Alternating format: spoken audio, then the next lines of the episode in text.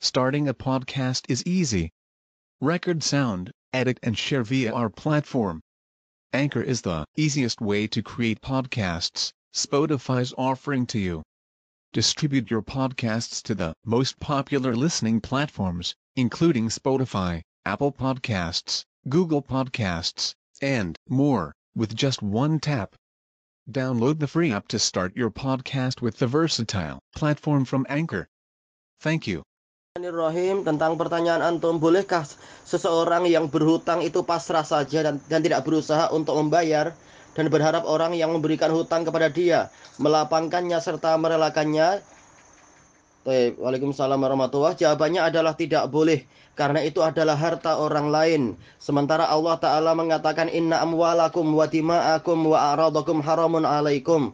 Kahurmati yaumikum hada fi syahrikum hada fi balatikum hada.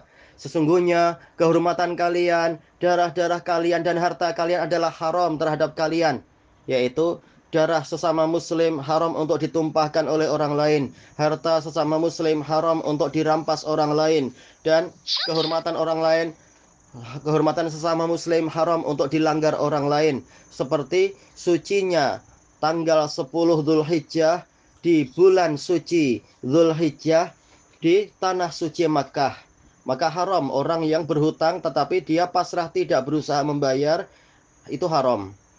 Ya, beda kalau apa sampai mati memang tidak mampu. Wah, ini keadaan lain. Ini namanya apa? Tidak mampu dan sampai mati memang kenyataannya tidak mampu. Ini lain. Tapi kalau dia sengaja, dia pasrah saja, tidak berusaha membayar, ini haram. Ini harta orang lain. Orang lain sudah berusaha membantu. Orang lain berusaha mengumpulkan duit untuk keperluan dia. Ya, bagaimana tahu-tahu kita hutang pada dia dan dia dengan sukarela on, uh, menyerahkan duit itu. Padahal mungkin dia perlu. Ya udah nggak apa. Keperluan saya saya tunda dulu. Keperluan saya terhadap duit itu saya tunda dulu demi anda.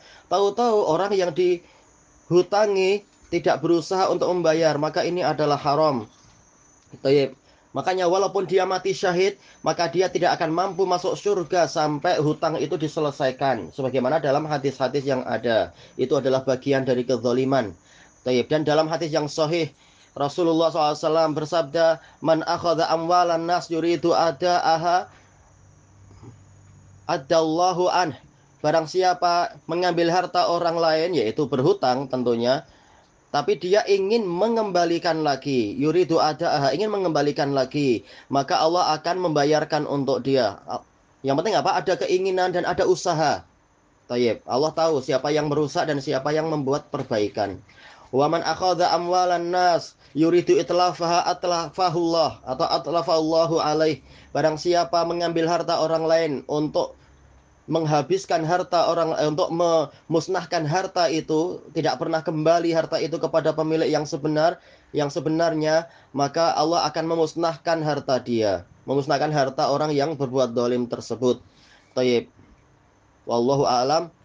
Tetapi apa? Kalau memang belum mampu ah, ini lain. Tapi sebenarnya ada kemampuan untuk usaha untuk mencari bagaimana agar saudaranya juga tidak lama-lama menunggu duitnya kembali. Kita berusaha untuk apa? Kerja barangkali atau pinjam ke orang lain kalau sudah waktunya, pinjam ke orang lain lagi, lalu duitnya digunakan untuk membayar orang yang pertama ini nggak masalah. Atau minta bantuan pemerintah, nggak masalah itu. Adapun kalau seperti yang ditanyakan, maka ini jangan. Wallahu a'lam walhamdulillahi rabbil alamin.